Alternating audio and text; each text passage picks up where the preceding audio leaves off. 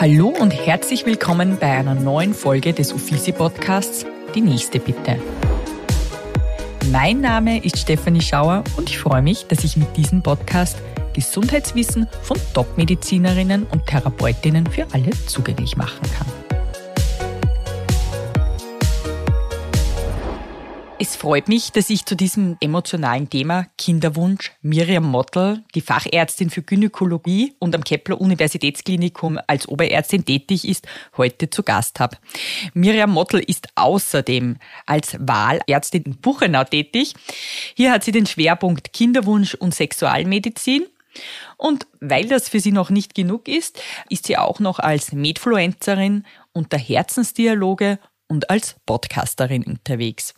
Herzlich willkommen, liebe Miriam. Danke, dass ich heute da sein darf. Miriam, meine Eingangsfrage ist immer folgende. Was ist das Schönste an deinem Beruf?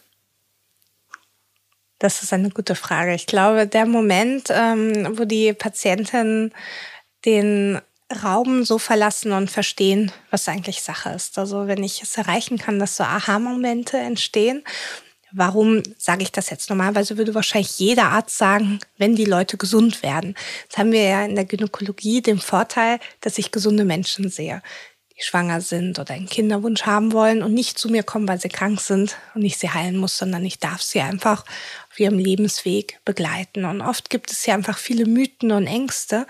Und wenn ich diese lösen kann, das sind für mich die schönsten Momente, wenn sich die Leute entspannen können und einfach verstehen, was eigentlich hier passiert. Und du kannst in deiner Tätigkeit immer Raum und Zeit dafür schaffen.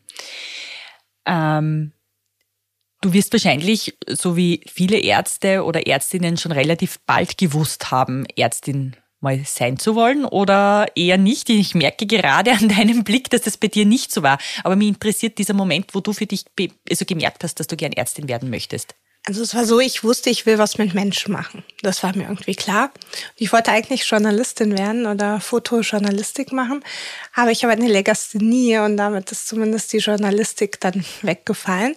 Und ich habe, als ich 16 war, war ich in Australien auf einem Austausch und habe dort so ein die haben so Tests mit uns gemacht, was wir für Berufe wählen könnten.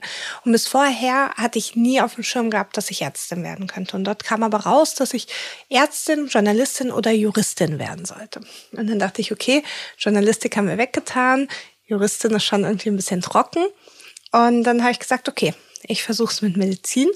Und wie es vielen anderen Medizinern auch vielleicht gegangen ist, habe ich nicht gleich einen Studienplatz gekriegt und in Deutschland habe ich dann ein Jahr im Krankenhaus gearbeitet, Erfahrungen gesammelt. Und danach war mir klar, als ich mit den Patienten und Patientinnen gearbeitet habe und das Gesundheitswesen für mich kennengelernt habe und gemerkt habe, dass das für mich funktioniert, dass ich gut in Kommunikation treten kann, dass ich, ja, dass es mir einfach einfach fällt, in diesem System zu sein, habe ich gesagt, ich mache Medizin. Natürlich hatte das Studium dann nichts damit zu tun, wie man später arbeitet. Aber das wusste ich damals noch nicht. Und ähm, wo hast du dann Medizin studiert? Ich habe in Rostock Medizin studiert. Das ist im ziemlichen Norden von Deutschland. Und für die ganzen österreichischen Zuhörer und Zuhörerinnen, bei uns ist das Verfahren ein bisschen anders. Ich sage mal, es gibt eine Mafia, wo wir uns bewerben, die ZVS, das ist die zentrale Vergabestelle in Deutschland.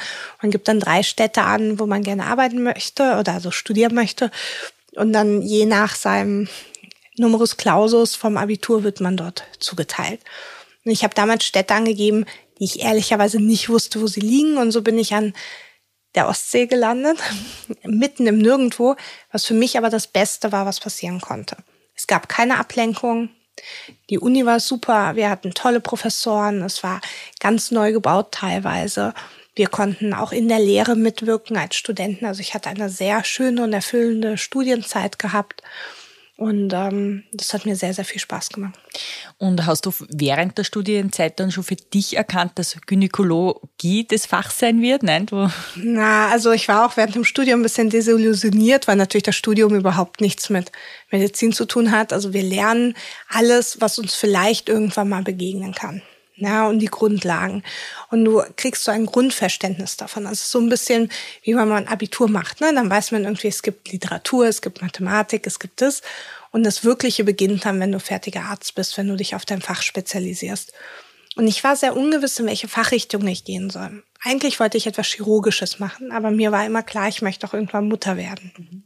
Und für mich habe ich einfach bei den Praktikas immer gesehen, dass die Frauen in so einem Differenz gekommen sind. Ja, also jetzt wollen sie die Kinder abholen, aber es gibt noch die OP und das wollte ich irgendwie nicht für mich. Und ich wusste aber auf keinen Fall, welche Fachrichtung ich gehen soll. Aber ich wusste, jeder Arzt sollte mal ein Kind auf die Welt gebracht haben. Und so habe ich mich dann in der Gynäkologie und Geburtshilfe beworben und bin da hängen geblieben, habe in einem ganz kleinen Klinikum mit 300 oder 400 Geburten gestartet. Das war eine anthroposophische Klinik. Wir haben die Kinder mit Stoffwindeln gewickelt dort. Also es war ganz verrückt alles. Und da habe ich gestartet mit meiner medizinischen Karriere. Und wie war das für die, die erste Frau, die du bei einer Geburt begleitet hast, wo das, du das Kind dann irgendwie auf die Welt gebracht hast? Ist das was, was in Erinnerung bleibt oder ja? Also ich muss vielleicht diesen Mythos jetzt mal sprengen. Ähm, wir Ärztinnen bringen keine Kinder zur Welt. Das macht die Frau ähm, und die Hebamme. Und wir Ärzte sind ehrlicherweise Dekor, es sei denn, es geht was schief. Mhm. Dann kommen wir in Einsatz, also wenn mhm. eine Geburt komplikationshaft wird. Mhm. Das heißt, die ersten Geburten, an denen ich dabei sein durfte, waren wunderschöne, unkomplizierte Spontangeburten, die einfach traumhaft waren. Und da war es jetzt egal, ob es eine normale Spontangeburt war oder etwas Ausgefallenes wie eine Zwillingsgeburt. Die Ärzte durften uns recht zurückhalten in dem Krankenhaus, wo wir waren. Und ich hatte einfach Glück, dass ich sehr wenig Komplikationen damals erlebt habe am Anfang meiner Karriere und sehr unbedacht und frei die Geburtshilfe kennenlernen durfte. Das klingt sehr danach, du hast am Anfang sehr viele Geburten erlebt ohne Komplikationen und lässt darauf zurückdeuten, dass du jetzt wahrscheinlich schon viel mehr Komplikationen miterlebt hast und ja, im Laufe der Zeit, also habe ich Kliniken gewechselt und durfte einfach in viele Spezialgebiete reinschnuppern. Also ich habe viel gesehen, würde aber sagen, dass jetzt die Geburtshilfe nicht per se mein Spezialgebiet ist. Also ich, ich entbinde heute nicht mehr, es sei denn, es ergibt sich im Dienst, mhm. weil ich einfach gemerkt habe, das muss man tagtäglich tun, mhm. genauso wie operieren. Und das ist einfach etwas, wo ich gesagt habe, das liegt anderen Leuten deutlich besser. Und du hast ja jetzt dann auch erkannt, das Thema Kinderwunsch, ist, da ist eine große Nachfrage da. Das ist ja das, wo du dich schwerpunktmäßig mit deiner Wahlarztordination damit beschäftigst, wo du auch den Raum und die Zeit deinen Patientinnen und Patienten zur Verfügung stellen kannst. Und da würde mich jetzt ähm, eben interessieren, was, was hat sich da in den letzten Jahren getan? Warum genau diese Spezialisierung? Was macht es aus? Und bin einfach total neugierig und ich denke mir die Zuhörerinnen auch total. Ja, also ich bin eigentlich ähm, in die ganze Kinderwunschgeschichte reingekommen durch Zufall. Und zwar war ich Fachärztin und in Deutschland gibt es einen Schwerpunkt, den nennt man Endokrinologie, also wo es um Hormone geht. Und da ist ein großer Teil davon einfach die Kinderwunschberatung. Und damals habe ich eine Stelle in Österreich gekriegt von einem deutschen Unternehmen in einem Kinderwunschzentrum und durfte dann dort meine Expertise aufbauen und habe von wirklich großen Größen die ähm, Endokrinologie lernen dürfen. Also mhm. das heißt alles, was mit dem Hormonhaushalt zu tun mhm. hat. Und damals habe ich nur die psychische Komponente gekannt, weil das, was äh, ich jetzt ein bisschen vorenthalten habe, in Deutschland bin ich auch ärztliche Psychotherapeutin und damals habe ich viele Paare in Deutschland begleitet, die einen unerfüllten Kinderwunsch hatten, aber aus der psychischen Seite her. Also ich habe nicht die, die medizinische Seite betrachtet, sondern ich habe sie einfach begleitet im Rahmen dessen. Und dann bin ich auf einmal in die Kinderwunschklinik gekommen und war jetzt selber die Ärztin, die die Abklärung machen musste, die die Endokrinologie gelernt hat, die schauen durfte, was fehlt denn? Wo ist diese kleine Stellschraube, die wir drehen können, damit das Paar ein gemeinsames Kind kriegt? Mhm. Und die Gründe sind ja unendlich vielfältig und oft auch sehr traurig, weil wir ganz oft nicht wissen, warum die Paare nicht, also warum sie nicht schwanger werden. Und das ist, glaube ich, das, was für mich und auch für die Betroffenen einfach das Dramatischste ist, wenn wir nichts finden, woran es liegt. Okay, und was ist das häufigste? Ähm, das würde mich jetzt einmal natürlich primär ähm, interessieren, wenn du sagst, okay, du hast im Jahr Hausnummer 100 Paare, die du betreust. Wie oft kommt da dieser gewisse Fall X vor? Also es ist oft so, dass es eine Kombination ist. Es ist selten so, dass nur einer der Partner oder Partnerin etwas mitbringt. Mhm. Ja, also es ist, ich kann nicht sagen, es ist immer das schlechte Spermiogramm oder die Frau hat immer irgendwelche Krankheiten und daran liegt es. Oft ist es, dass beide etwas mitbringen, nichts gravierendes oft, aber dieser kleine Faktor macht es dann einfach schwerer. Denn dafür, dass wir schwanger werden, brauchen wir viele gute Faktoren. Ne? Wir brauchen eine gute Spermienqualität. Das heißt, wir brauchen Spermien, die eine bestimmte Form haben, ja, eine bestimmte Anzahl davon. Wir brauchen welche, die nach vorne schwimmen und sich nicht im Kreis drehen oder gar nichts tun. Und dann brauchen wir eine bestimmte Anzahl davon. Und über die Jahre ist die Spermienqualität deutlich schlechter geworden bei den Männern. Wir sind uns noch nicht sicher, woran das liegt. Wir gehen aber davon aus, dass es unter anderem die Umweltfaktoren sind, aber auch die Lifestyle-Faktoren, die da eine sehr große Rolle spielen. Kann man jetzt sagen, dass die Fruchtbarkeit der Männer in den letzten Jahren abgenommen hat? Auf jeden Fall. Also zumindest anhand des Spermiogramms international wurden die Kriterien immer weiter gesenkt sogar, ähm, was man an einem Spermiogramm braucht, weil wir einfach gemerkt haben, die Qualität ist deutlich eingeschränkter. Und da wissen wir aber noch nicht. Also aber das ist jetzt nicht erst seit Corona so, sondern nein, das geht schon weiter zurück. Das ist schon, also über die letzten Jahrzehnte sieht man einfach deutlich, dass die Qualität schlechter wird. Okay, und das heißt, mit welchem Alter kann man das bei den Männern dann irgendwie eingrenzen, so wie bei der Frau, wo man sagt, mit 40 wird es schwieriger oder ab 40 wird es schwieriger? Ehrlicherweise wird es ab 30 schwieriger. Bei den ähm, das, Frauen auch? Ja, okay. also das ist, glaube ich, so ein Mythos, worauf mhm. sich die Medien ein bisschen ähm, jetzt schuld sind, dass sie sagen, ja, man kann auch mit 45 noch ein Kind kriegen. Es ist so, dass die Eizellqualität ihr hoch hat mit 30. Mhm. Ja, so bis dahin kann man sich, ich will jetzt nicht sagen entspannen, weil das sehr individuell ist und danach fällt es drastisch ab und mit 40 hat man, wenn man Glück hat, eine einstellige Prozentzahl überhaupt noch schwanger zu werden. Okay. Das habe ich auch nicht gewusst. Zum Glück habe ich schon meinen Hakel drunter. Ähm. Ja, aber das ist natürlich das, ähm, was, womit ich tagtäglich auch in der Praxis, aber auch in der Klinik zu kämpfen habe, ist dieser Mythos. Ja. ja. Ich kann, ich bin ewig fruchtbar, ich kann ewig Kinder kriegen und ich will jetzt keiner Frau irgendwie Angst machen oder so. Darum geht es nicht. Mhm. Aber man soll einfach klar sein, dass wir ein, wir haben ein Zeitfenster. In diesem Zeitfenster haben wir die Möglichkeit, gesunde Kinder zu kriegen ja, wenn wir Glück haben. Und das geht einfach nicht mit 45, also zumindest sehr schwer mit den eigenen Eizellen. Wie gehst du damit um, wenn eine Frau mit 45 zu dir in die Ordination kommt oder ins Krankenhaus und sagt, so, sie möchte jetzt unbedingt ein Kind kriegen?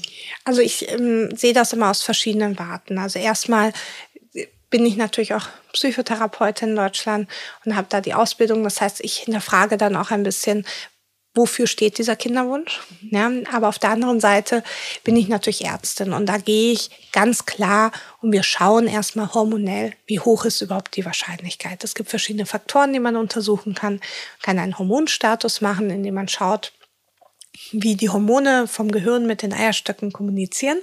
Das ist das FSH und das LH, was wir uns da anschauen. Und wenn die einen sehr hohen Wert haben, dann sage ich immer liebevoll, sind die Eierstöcke schon ein bisschen taub. Mhm. Dann geht man eher Richtung Menopause oder ist vielleicht schon im Wechsel. Okay. Und dann gibt es noch einen zweiten Wert, das Anti-Müller-Hormon, was uns sagt, wie viele Eizellen haben wir noch auf Reserve. Mhm. Und das sage ich immer gerne, bei der Geburt kriegen die äh, Frauen zwei Kühlschränke ja. voll mit Eierschachteln und dieses Hormon sagt uns, wie viele Eierschachteln sind ungefähr noch da. Mhm. Es sagt uns aber nicht, wie gut die Eier in den Eierschachteln sind. Okay.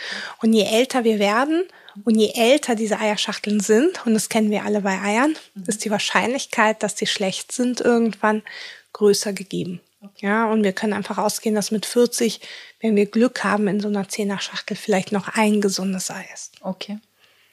Und jetzt reden wir mal von den Paaren, die im gebärfähigen Alter sind, ähm, wo es eigentlich noch normal funktionieren sollte. Jetzt probieren die es, man sagt ja, wenn es innerhalb von zwölf Monaten nicht funktioniert, sollte man das abklären lassen, warum man nicht schwanger werden kann.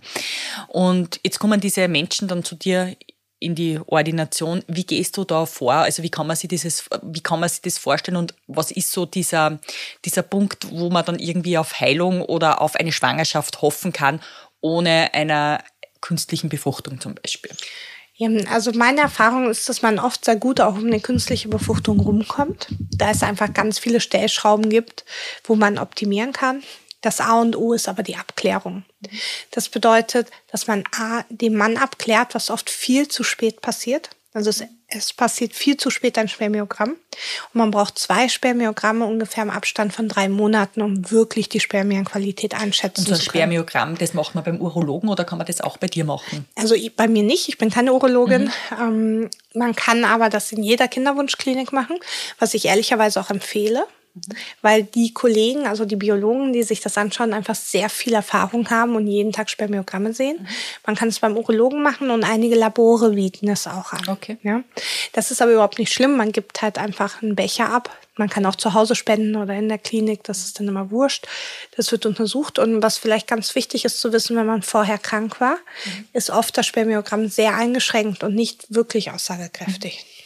Und das heißt, wenn man dann dieses Spermiogramm hat, kommt man zu dir in die Ordination und dann genau. wird man das sich gemeinsam also, anschauen. Genau, was ich anbiete ist, dass ich den Paaren immer sage, wir machen jetzt die Abklärung, also ganz standardmäßig ein Hormonlabor bei der Frau. Schauen uns erstmal an, hat sie überhaupt einen Eisprung, wir machen Ultraschall, wir schauen, gibt es irgendwelche Veränderungen an der Gebärmutter, gibt es vielleicht Fehlbildungen, Myome, Polypen, steht vielleicht eine Endometriose im Raum. Ja? Also wir klären so ganz viele Faktoren erstmal ab, die so obvious sind, also einfach so die, die Klassiker, ja. Okay. Gibt es vielleicht ein PCOS, eine Hormonstörung, wo es gar nicht zum Eisprung kommt oder erst sehr lange Zyklen da sind. Also einmal so die Basics passt es überhaupt, ja?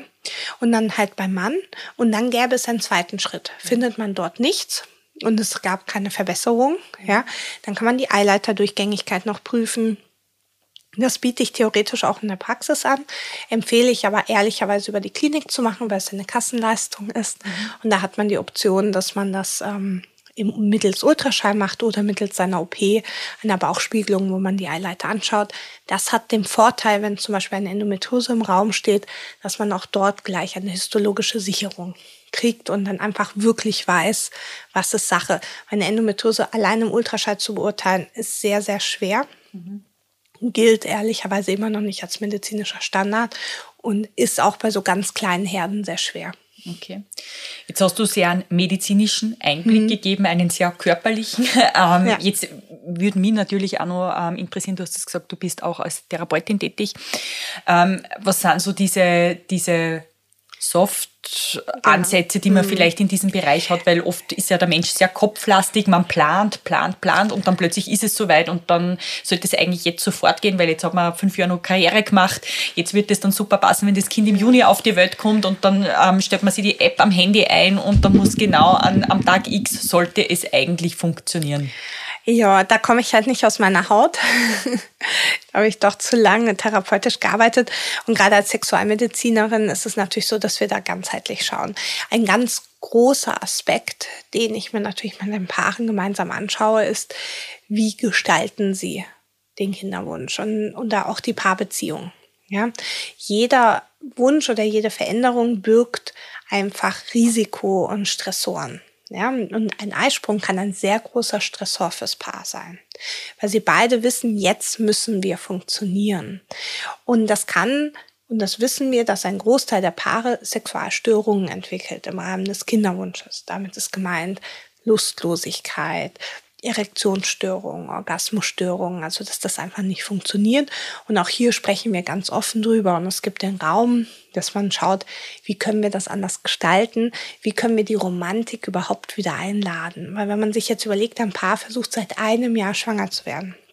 Ja, dann haben die jetzt ein Jahr lang regelmäßig Geschlechtsverkehr gehabt, quasi eigentlich auf Kommando, immer mhm. um den Eisprung herum. Mit jeden Regelblutung, die gekommen ist, hat sich das Paar von einem potenziellen Kind verabschiedet.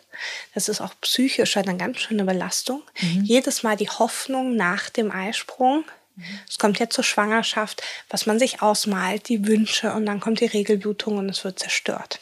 Ja, okay. das muss man erstmal zwölfmal erlebt haben. Ja, das heißt, das hinterlässt natürlich seine Spuren. Ja, und da gibt es viele Techniken, die man anwenden kann, unterstützend gemeinsam mit dem Paar schauen, wie können wir mit diesem Verlust besser umgehen. Mhm. Ja, und wie können wir wieder zu einer Paarnormalität finden. Kannst du vielleicht jetzt an alle Zuhörerinnen oder Zuhörer diesen einen Tipp geben, der leicht umsetzbar ist oder ist es schwer so pauschal zu sagen? Also mein Tipp ist generell, jeglichen Paare, ob sie Kinderwunsch haben oder nicht, führt eine Date Night ein. Diese Idee, ja, die aus dem Film kommt, dass eine Beziehung einfach funktioniert und dass wir uns keine Zeit dafür nehmen müssen, mhm. ja, und dass sie neben Job und den ganzen Kinder. anderen sagen Hobbys, Kindern, was auch immer funktioniert, ist Bullshit. Okay.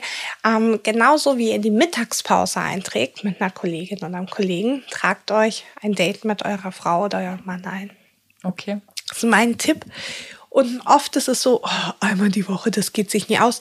Dann macht es alle zwei Wochen oder einmal im Monat, aber tragt es euch in den Kalender ein. Allein die Vorfreude daran. Ja. Und dann ist das zweite, schaltet für dieses Date eure Handys aus. Mhm. Ja, ich weiß, Babysitter und welche Ausreden wir haben. Mhm. Und dann gibt's noch den Geschäftsanruf. Ja, dann sagt ihr dem Babysitter, wir sind in dem und dem Restaurant und wenn es einen Notfall gibt, ruf uns an. Mhm. Ja, es gibt da Optionen, wie man sein Handy trotzdem auf Flugmodus tun kann. Ich glaube, dass die, die digitalen Medien und unsere Handys einer der größten Beziehungskiller sind viel größer als der Kinderwunsch.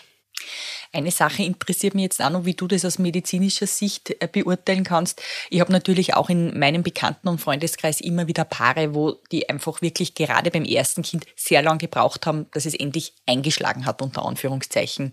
Wohingegen dann das zweite Kind oft so ähm, innerhalb von, also das Abstand zum ersten Kind dann innerhalb von nicht einmal zwei Jahren da war, was ja relativ schnell dann wieder war.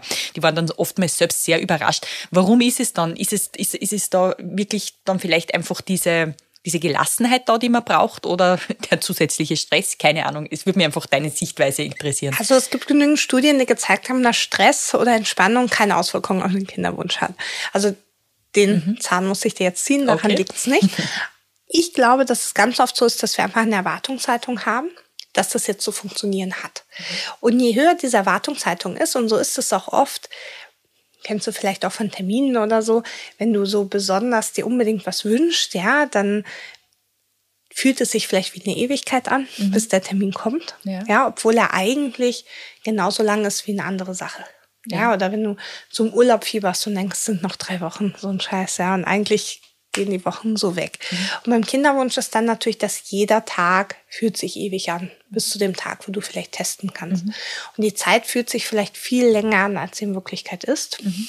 Zusätzlich ist es auch oft so, dass die beste Schwangerschaftswahrscheinlichkeit haben wir eigentlich, wenn wir alle zwei bis drei Tage Sex haben, unabhängig vom Eisprung. Mhm.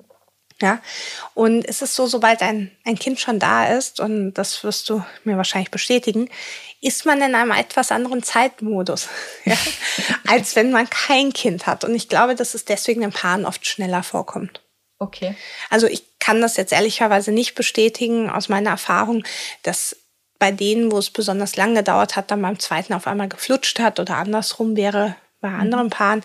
Ich glaube, dass das wirklich viel mit Erwartungshaltung hat und einfach mit der falschen Aufklärung, dass es total einfach ist, schwanger zu werden. Und schwanger zu werden ist einfach ein Wunder. Ein medizinisches, absolut irres Wunder.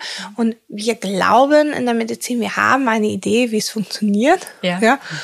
Aber wir wissen es nicht wirklich. Also wir, wir haben schon so eine Idee und es funktioniert auch. Und das haben auch, glaube ich, die künstlichen Befruchtungen gut gezeigt, ja. dass man sich da viel einmischen kann. Aber wir forschen immer noch, was sind die tausend Faktoren, woran es liegt. Und wir können uns immer noch nicht erklären, warum Frauen, die vorher mit einer künstlichen Befruchtung nur damit schwanger geworden sind, auf einmal spontan schwanger werden. Ja, also es gibt ganz viele irre Geschichten, wo wir einfach medizinisch noch nicht so weit sind.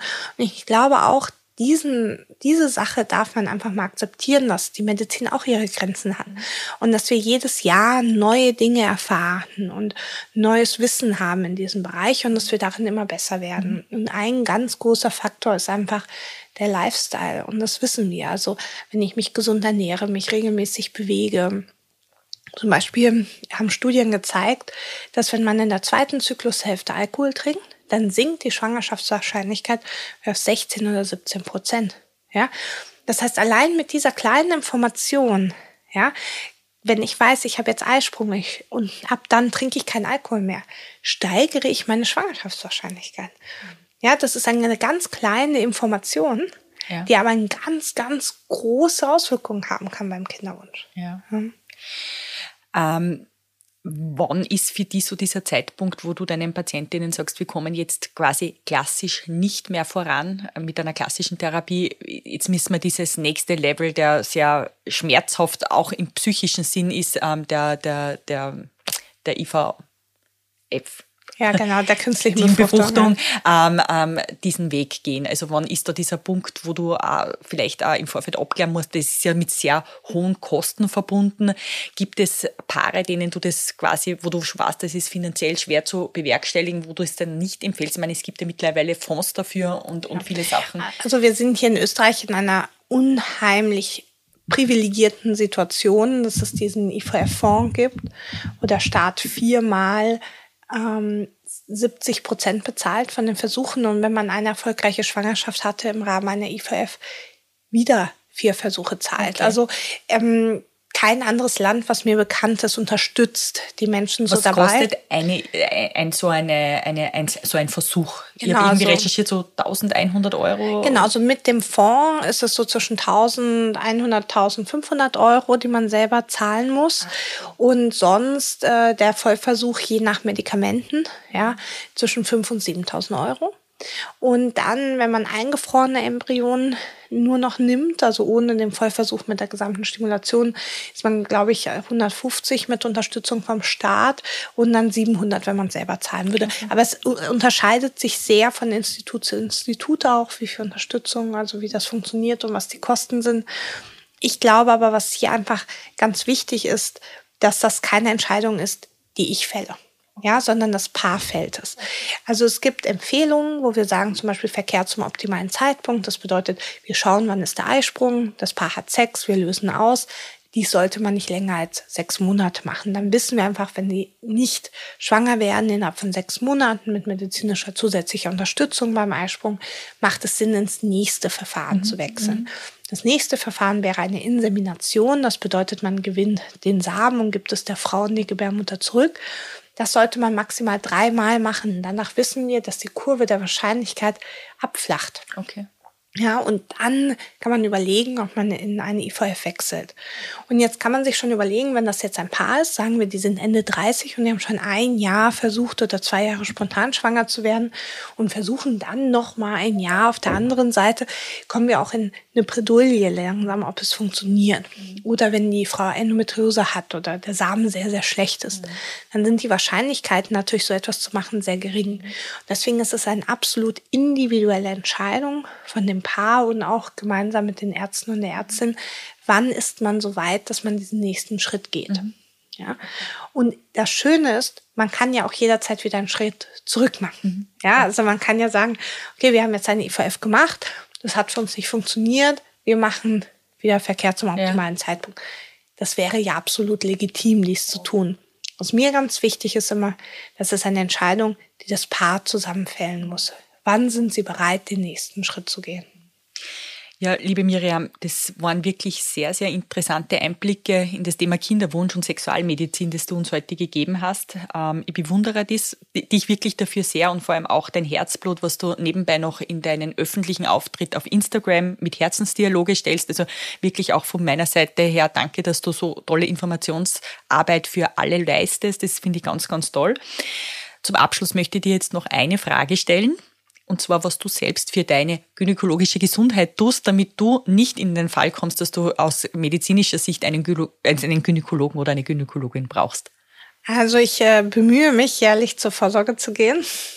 Ganz wichtig, weil nur da gibt es natürlich diese Möglichkeit. Zusätzlich bin ich gegen HPV geimpft, kann ich jeder Frau nur empfehlen.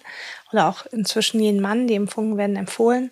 Es gibt ja jetzt das Nachimpfprogramm in Österreich. Bis 21 Jahren ist es kostenlos. Auch das biete ich in der Ordination an. Also ich habe extra Termine, wo sich alle unter 21 einfach einen Termin buchen kann, ob sie Patienten sind oder nicht. Das ist das kostenlose Impfprogramm. Und ansonsten empfehle ich das einfach wirklich allen Frauen, weil das eine Sicherheit ist. Also, oder etwas ist, das ist, ich sage immer so, ich schnall mich ja beim Autofahren auch nicht an, mhm. weil ich davon ausgehe, ich habe einen Unfall. Mhm. Einfach ja? Vorsorge. Genau, es ist eine Vorsorge und es ist eine Möglichkeit und es ist die erste Impfung, die man wirklich plakativ sagen kann, wir wissen, dass sie Krebs verhindern. Es gibt große Studien, die gezeigt haben, dass neun von zehn Gebärmutterhalskrebsen im Alter von unter 35 vereitelt werden können dadurch. Und das ist mir zum Beispiel ein Anliegen und deswegen stehe ich auch hinter dieser Impfung und das ist etwas, was ich mir selber dann nochmal bezahlt habe im Erwachsenenalter. Ja, liebe Miriam, herzlichen Dank für deine Zeit und den interessanten Einblick in deinen Arbeitsalltag. Liebe Zuhörerinnen und Zuhörer, ich bedanke mich nun auch bei euch fürs Dabeisein und freue mich, wenn ihr beim nächsten Mal wieder mit dabei seid, wenn es heißt, die nächste bitte. In den Shownotes findet ihr außerdem sämtliche Links zur aktuellen Folge und die Möglichkeit, eine Bewertung abzugeben. Solltet ihr ein Gesundheitsthema haben, das euch besonders beschäftigt, dann schreibt mir einfach und ich versuche einen Gast dafür zu finden. In diesem Sinne, bleibt gesund und bis zum nächsten Mal.